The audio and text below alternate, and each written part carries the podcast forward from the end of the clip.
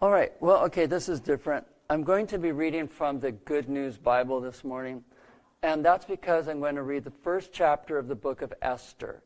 Esther is a story, and I think that if we hear it in the Good News Bible, it will be easier to hear it as a story. Um, it's not that the details aren't important, the details are important, and uh, the Good News Bible doesn't have all the, the cool details, but um, it's got the theme of the story well enough that uh, we can appreciate it. So, my children, this is our bedtime story. Okay, once upon a time, from his royal throne in Persia's capital city of Susa, King Xerxes ruled 127 provinces, all the way from India to Sudan. In the third year of his reign, he gave a banquet for all of his officials and administrators. The armies of Persia and Media were present, as well as the governors and the noblemen of the provinces. For six whole months, he made a show of the riches of the imperial court with all its splendor and majesty. After that, the king gave a banquet for all the men of the capital city of Susa, rich and poor alike. It lasted a whole week and was held in the gardens of the royal palace.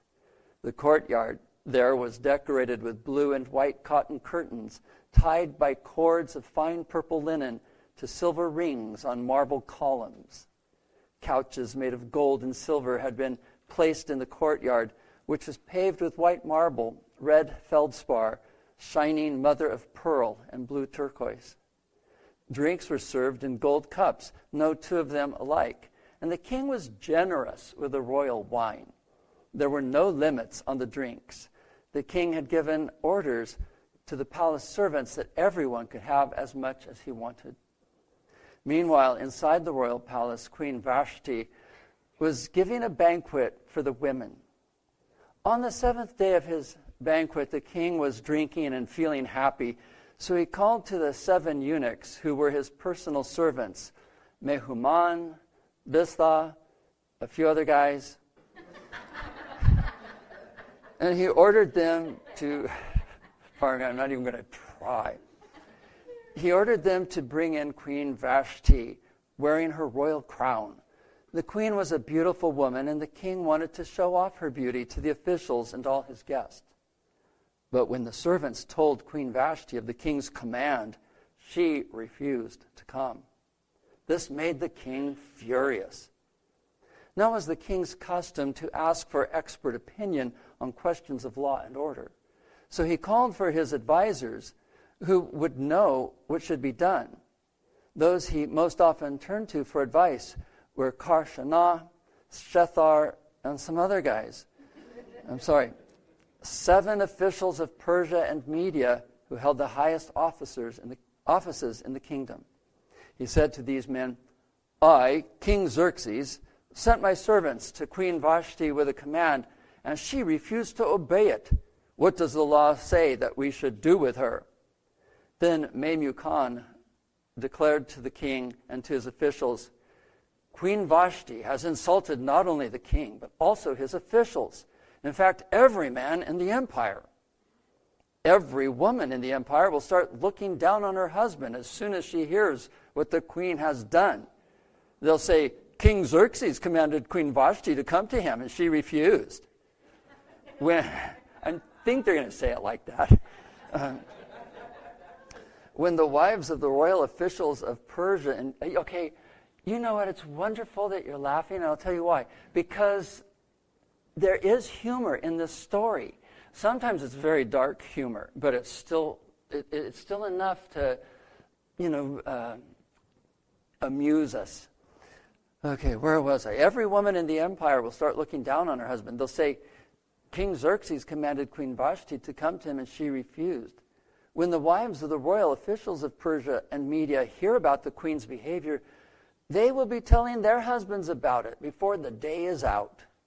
Wives everywhere will have no respect for their husbands, and husbands will be angry with their wives.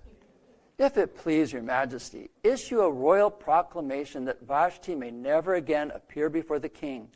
Have it written into the laws of Persia and Media so that it can never be changed. Then give her place as queen to some better woman. When your proclamation is made known all over the huge empire, every woman will treat her husband with proper respect, whether he's rich or poor. The king and his officials liked this idea. huh there weren't any women on his administration uh, or cabinet. Uh, and the king did what Memucan suggested. To each of the royal provinces, he sent a message in the language and the system of writing of that province, saying that every husband should be the master of his home and speak with final authority. Okay, this is just too good, and there's too much here. I won't be able to. I won't be able to hit it all, but uh, you pretty much get it already. Uh, Esther is the last of the historical books. After this comes Job, and Job fits more in with the wisdom literature and uh, the Psalms that, that follow. It's possible Esther was the last book written. This is uh, uh, post exile because uh, now that Xerxes is king, Cyrus has already allowed the the exiled Jews to return home to Jerusalem.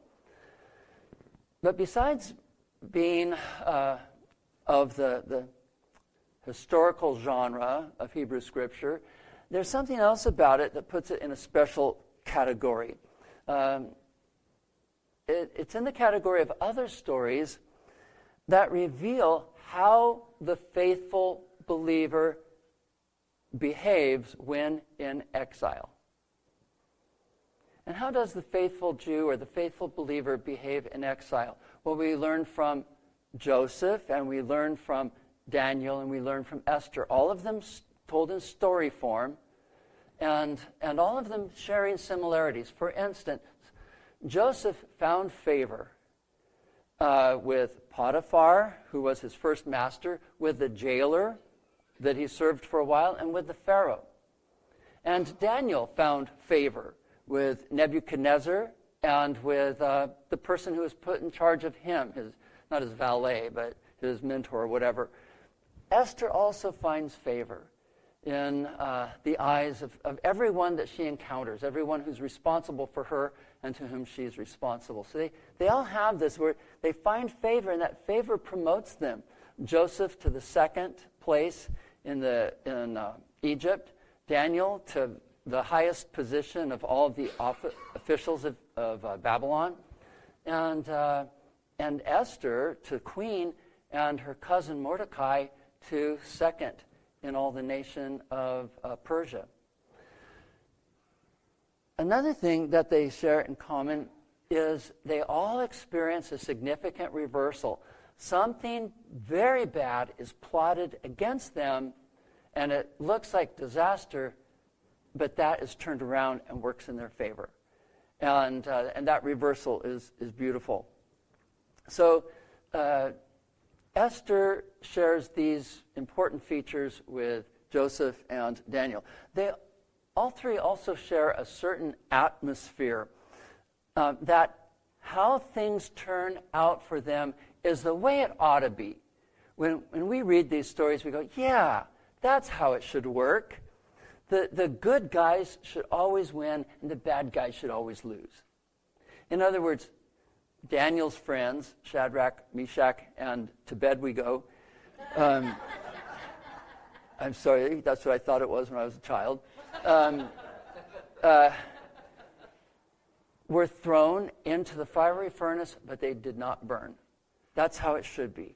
That if they're so loyal to God that anyone tries to harm them, they're not harmed. That's how it should be. We, we get this feeling of, of, yes, this is how it should be, even though that's not how it is in our lives.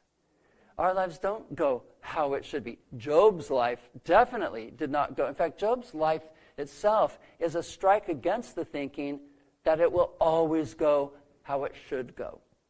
Sometimes it goes very badly for us. And, uh, and yet, God has not abandoned us. And the, the story is not over. And we're not hopeless. We're never hopeless.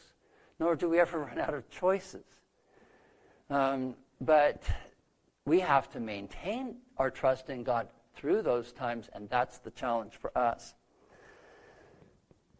In spite of these common threads, each one of these stories, Joseph, Daniel, Esther, uh, they all have their own message to bring. So they, they share these things in common, but uh, each one of them have what I think is their own defining verse. For instance, when we read that God was with Joseph, that's, that's defining. I don't think it's, it's the message. I think the message is later on when he told his brothers, As for you, what you did, you meant evil against me, but God used it for good. I think that's the defining verse of his life. You intended to do evil, but God, in his providence, God, in working out his great will, used exactly what you did to bring around these wonderful benefits, not only for me, but for you too, to spare all of our lives. With, with Daniel, again, I think that uh, there are two defining verses. Uh, first of all, when he determined not to defile himself with the king's food. Um, he still lived by kosher law. He still lived by the word of God as he understood it, and he continued to orient himself to Jerusalem. He lived in Babylon, but he did not become Babylonian. In fact, he, he always resisted the Babylonian name that was given to him. And that drops out of the story in the last six chapters of, of Daniel. Um, he, he, he embraces who he is in his faith as a Jew. And so he opens his windows every day and he prays toward Jerusalem. He may be in Babylon, he remembers Jerusalem. That's, that's his faithfulness. I think that's what defines him. And then there's, there's Esther. What's the message of Esther? There's a consensus among Bible scholars today that the purpose of the book of Esther is to tell where Purim came from. And Purim is a special holiday that's celebrated uh, by Jews, and especially in Israel. Kids dress up in costumes. They make these. Um, uh, they're not confectionaries, but you know, you know what I'm trying to say, don't you? You go to a bakery and you buy a little. That will do. Um, whatever you say. Um, and they're called Haman's ears, and and, and uh, so this is part of their victory over the evil Haman. Um, and so, where did, where did this feast of Purim come from? Well, it came from Persia. Let me tell you the story. I don't think that that really covers it. Um, it doesn't explain, that does not explain how the book of Esther came to be in our Christian Bible. It hardly ex- it explains how it came to be in the Jewish Bible. That's understandable. Um, but for a while, it wasn't included in the list of Old Testament scriptures that Christians embraced. Hey, it did not make it into the Dead Sea Scrolls, as far as we know. In the Dead Sea Scrolls, we have found either fragments or entire books, every book of the Old Testament, even commentaries on books of the Old Testament, except Esther. So there's, there's got to be a reason. See, someone saw something spiritual in the book of Esther, and they said, yes, this message is important enough. It deserves to be in the Christian New Testament. They, they heard the word of God in Esther. But that brings us to an unusual feature about the book of Esther is that God is never mentioned. Not by name, not Yahweh never appears, not even generic God you know, roughly at the same time, Nehemiah had a way of referring to God that was pagan friendly. He referred to God as God of the heavens or God of the sky, and, and they could absorb that. Um, Yahweh was unknown to them. It wouldn't have made sense. But, but Esther doesn't even have a pagan friendly way of referring to God. There's no reference to God. God is not present in the story of Esther. And by that, I mean he has no speaking role. He doesn't act directly. In other words, it never says, and then the hand of God. Um, he, he's off stage, so to speak. He, he's not even, you know how someone can, can be part of a story but not present? in the story, but is referred to a lot. Yeah, he's not here right now, but he's a great guy. He, you know, he had to go to Europe you know, on business. Well, God's not even off stage as far as the, the story goes. Um, and we could easily read this as a secular story, as, as a, either as a biography of, uh, you know, a brief biography of Esther's rise to power, or um, you know, as a fairy tale, depending on how you know, we understood it. But it is very secular. You have fasting without prayer, you have feasting without praise. And this was not an oversight. The storyteller had to work hard to keep God out. The providence of God plays such a significant role in this book that there'd be no story without it. Just like Joseph, when looking back over his life, he could see God's providence. This happened. It was terrible at the time. I cried and cried and cried, but it turned out to be the very thing that saved all of our lives and promoted me to greatness. Right? That was he could see God's providence. That's why he could tell his brothers, "You meant it for evil. God meant it for good." And and the providence of God is here also. Esther grew up beautiful. What's that for? Well, that turns out to be providential. Her beauty gets her into the beauty contest that gets her into the harem, that, that gets her in, into the crown of Vashti. She's now queen in Vashti's place. Um, see, we, we can't write God out of it.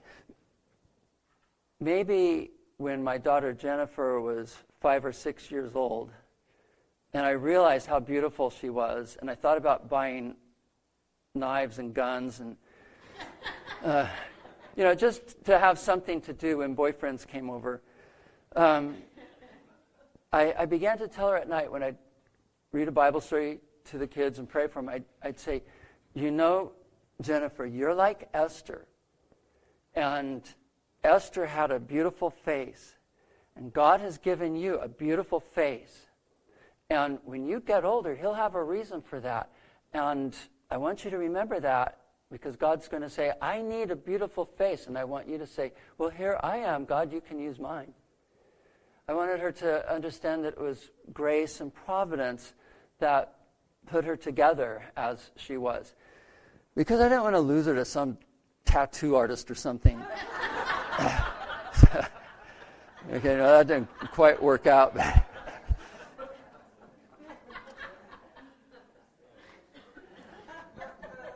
God's, God's providence is so solid through the book of Esther that, that we almost think Mordecai knew it.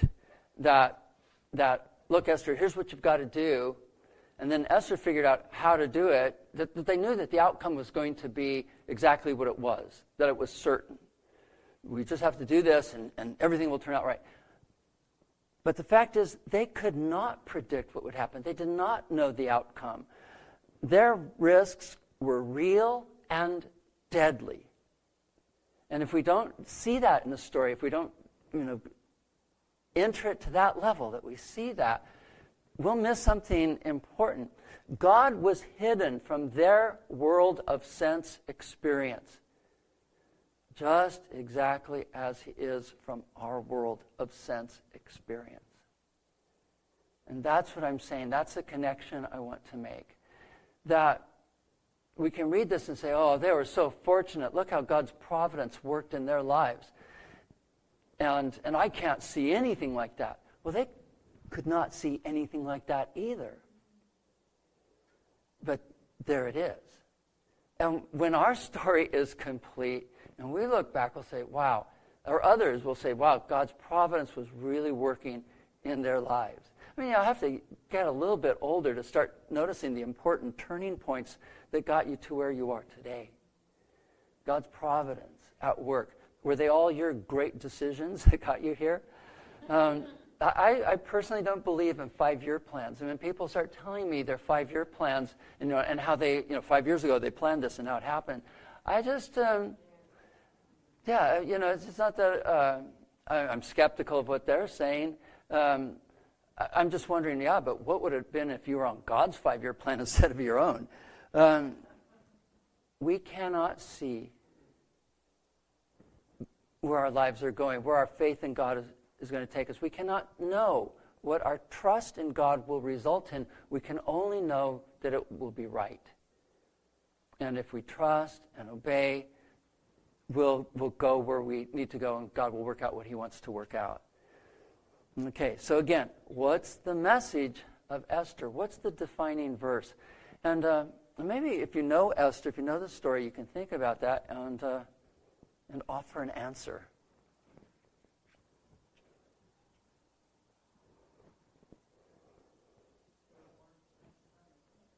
Oh, Terry, A plus. you, you get the start. That's it exactly. See, if you were fatalistic, like you know we are in some of our lower moments, it would be, if I perish, I perish. Okay, I'll do what I'm supposed to do, and if I die, I die. I, I, I realize this is what it is. But no, it's for such a time as this. Um, Mordecai is trying to convince Esther she has to risk her life and go to the king and beg for the lives of the Jews because who knows but what God put her in this position for such a time as this. Now let's take a quick look at what kind of a time this was.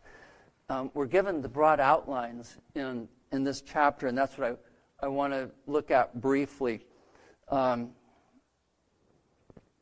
because the scene is depicted so clearly it could be a caricature. And that's why we laughed earlier. It's like, oh man, these counselors of the king, they're so obvious. Uh, you know, that they want to maintain their misogynistic control of their women. Uh, th- that is like a caricature. So let's have, let's have some fun with this. Um, first of all, since the setting is Persia, we know that this is um, a time of exile for the Jews.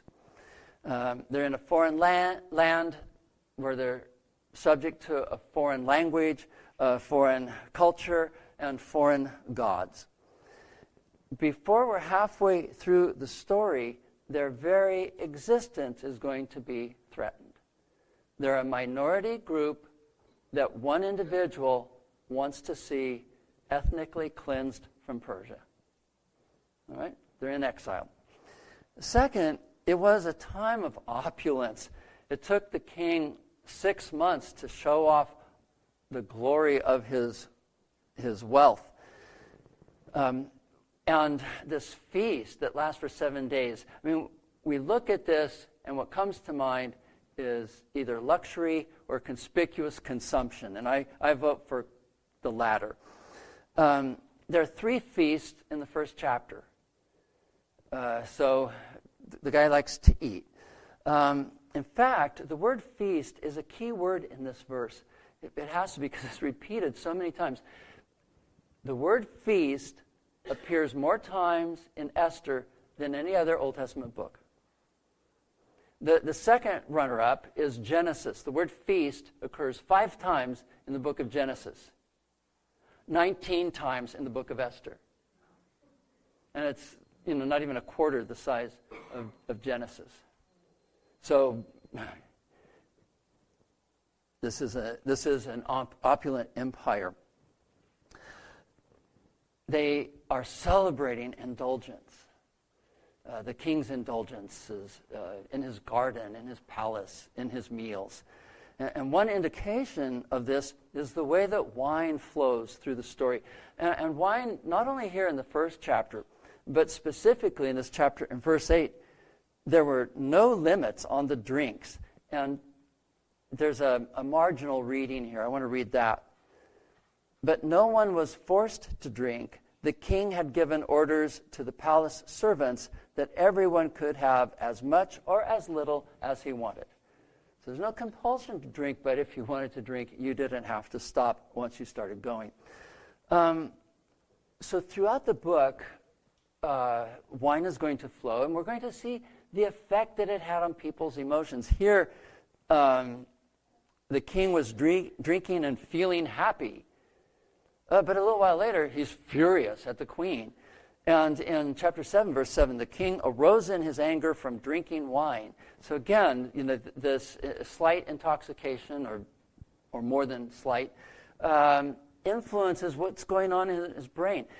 Stimulants change the brain. They, it can make the brain uh, more active, or it can dull the brain. It can, it can make the brain exaggerate, or it can turn things off. You know, I don't want to deal with it, I'm just going to drink. And the reason why I say that is because when the king and, and Haman agree on the demise of the Jews, they go off to drink. And, and what's this? All of the capital city of Susa is in an uproar. People are confused. What's this message? There are a lot of Jews living there and throughout the provinces, and they just ordered the annihilation of all these people, and they go off to drink. And I would say that if anything, the king, after getting through that nasty business, just wants to dull his mind and not have to think about the ramifications. The third thing about this, this time, this such a time, is that it was a time of tidiness. And that's not the right word, but what I mean by that is, is everything is in its place.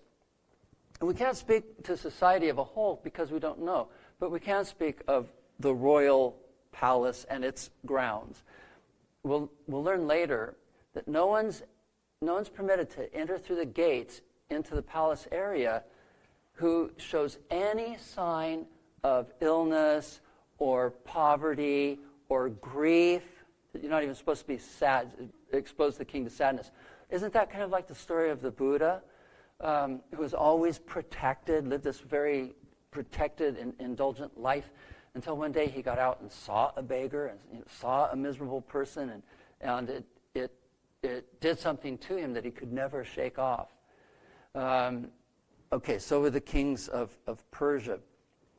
And in the king's court, everything is perfectly complete because everything is in sevens. You know, sevens and threes, uh, both of them being whole numbers.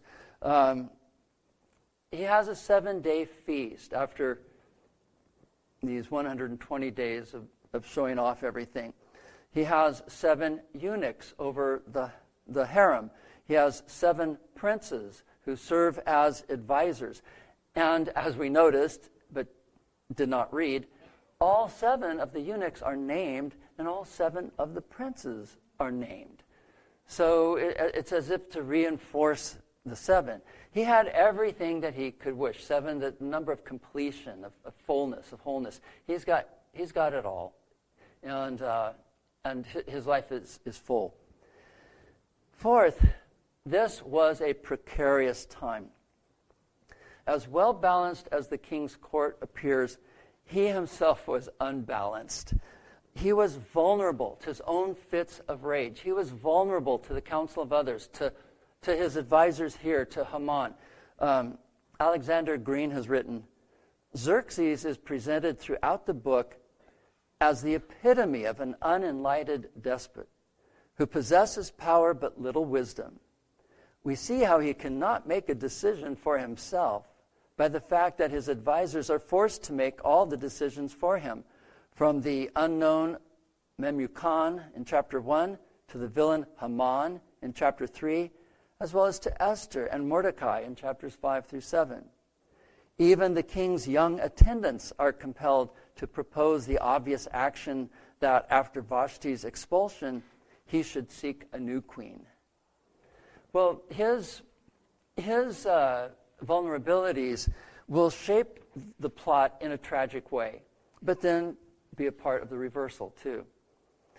The precarious nature of this time is illustrated in this chapter, um, and, and this is what caused us to laugh earlier. From verse 2, the king is sitting on his royal throne, and then the word royal appears again in this chapter. It, it appears throughout the book also um, his royal glory we see here. They're drinking royal wine. The queen wears a royal crown. A royal edict is delivered regarding her. And all this royalty is about to take a negative turn. The king commanded. It was a command. It was not an invitation. It was not a request. He didn't say, hey, come over to the party. We're having a lot of fun. It was a command. Come and wear your crown, your royal crown, when you come. You know, dress in your splendor. Uh, I want everyone to see you and he's treating her as an object. He, he wants to present her as another sampling of his beautiful possessions. And we read of her beauty twice here. She was beautiful, and he wanted to show off her beauty. But she refused. She refused in spite of the fact that she has no voice. She has no lines, no speaking part in this. Oh, I get to be in the play, I get to be in the play. Yeah, but you don't get any lines. Oh, yeah, you're beautiful, but your voice is bad. So um, no, she, no, she has no, she has no voice. So we don't know why she refused. Oh, I'm having a bad hair day, honey. I can't do this. So I have nothing to wear. Are you kidding me? oh, again, my daughter Jennifer. the fourth grade, she, I, you know, the, the, third time I said, "Come down here and eat breakfast. I got to get you to school." Daddy, I have nothing to wear. And I go upstairs, and everything from her drawers is laid out on her bed and floor. And I said, "What do you mean nothing to wear? Wear that and that." She said, "No, Daddy, that doesn't go together." She already has like the outfits, you know, put together. And I said, "Well, wear those things." But Daddy, they're not that cool. And you know, I okay, so so okay, Jennifer has a voice. But Vashti had no voice. And to have no voice is to not have a self.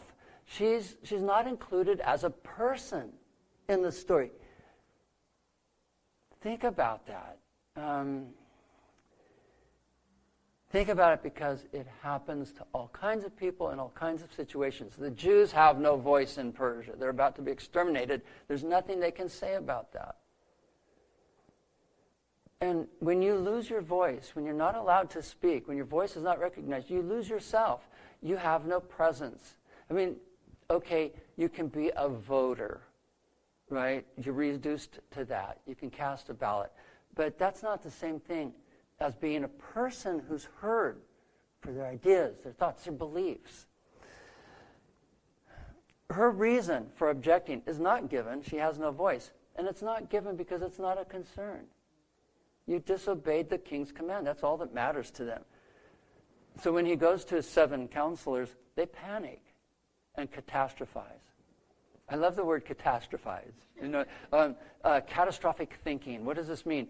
It means to um, irrationally and instantly jump to the worst case scenario. And if you want to know more about it, uh, talk to me. I'll teach you how to do it. Um, yeah, yeah. Some of us have it already. Yeah, it's built in. Um, now, we did not get this in the Good News Bible, but if you go back and read this in the New American Standard, you'll get it. Only uh, you won't get it as well, even as you get it if you read the Hebrew. And that is the word all appears over and over in Memucan's speech to the king all the princes, all the people will hear about this in all the provinces, and all the women will, you know, nag their husbands. If a woman could, uh, could obey this king, then what about the average guy who doesn't have, you know, one fraction of that kind of authority? If, if a woman can stand up to the king, then any wife could stand up to any husband and refuse to do as she is told. And, and what, they, what is driving them is the fear of the repercussions when word gets out. Do you know, Your Highness, what will happen when this goes viral on YouTube? I mean, you know, the, the whole world is going to know, and it's going to influence every home and the way that it's run now. This is the catastrophizing, that this is going to change everything forever, and we are going to lose our domination over women. Think about that. So, um, the, the threat that was raised caused for damage control. Let's do something about it. Let's lop a head off. Let's, let's pass an edict.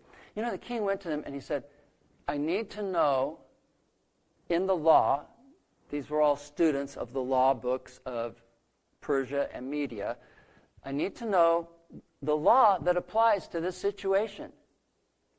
And they don't cite a law. Rather, Memucan says, let's write into law that Vashti can never appear in your presence again.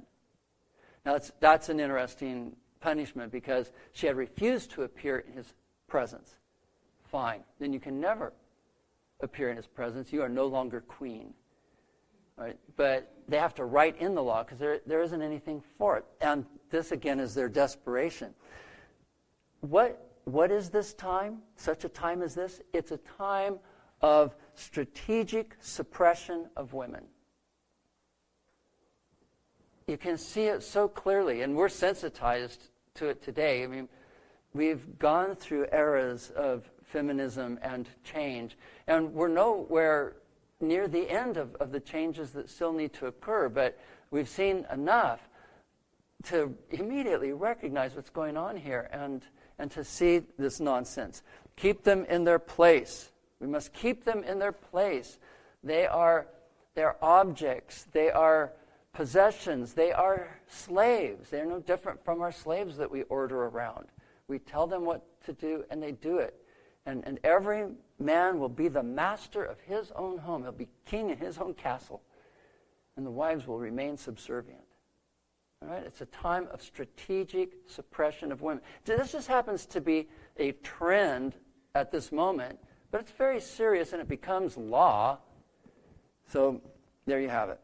In, in light of all of these indications of the times, well, all Esther has to do is be beautiful and compliant. Right? If she's beautiful, she can get into the contest. If she's compliant and bends to the will of others, and this is what she starts doing. She's beautiful. She's compliant to her cousin. We're told that she's been compliant to him her whole life because he ended up raising her. And when her, her cousin says, Look, you've got to go to the king, she's compliant. She goes, I can't. No one can go before the king unless they're invited. He hasn't called for me in last month. I can't. Right? Um, but it turns out that her destiny demanded her to be more than beautiful and compliant. She had to be politically savvy. She had to be brave. She had to take risks. She had to be wise in her movements. She had to have perfect timing.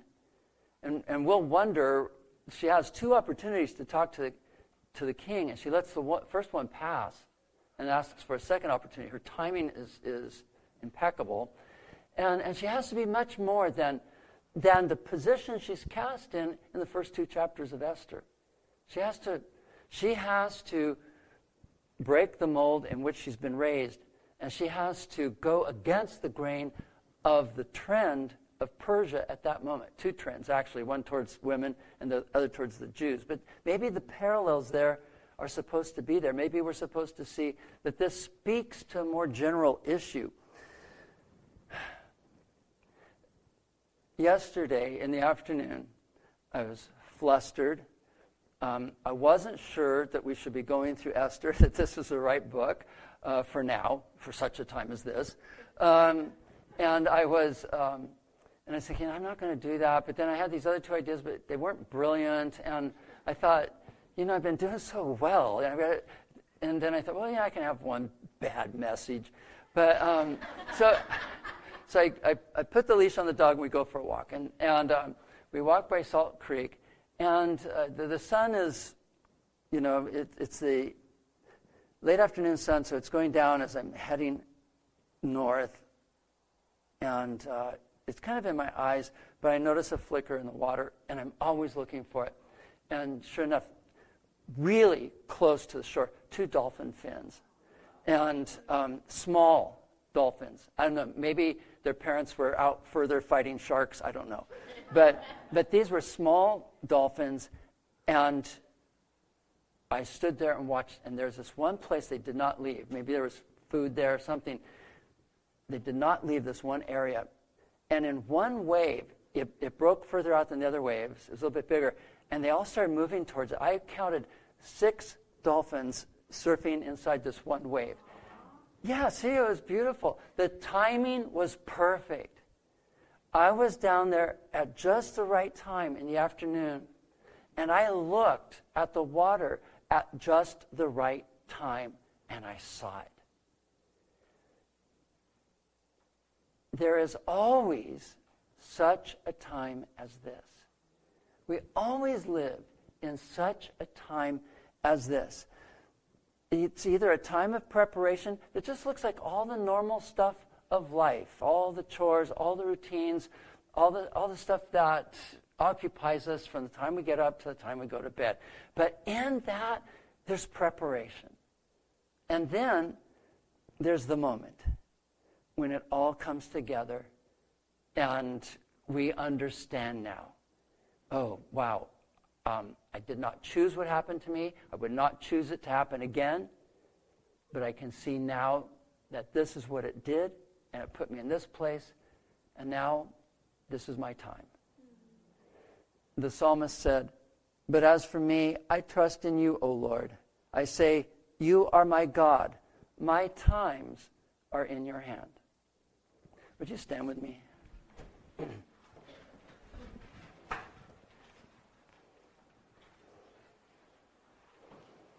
You're not here today by accident. Look, um, you could be lots of other places. There are all these moms who need your attention, and you know many of us are running off to them now.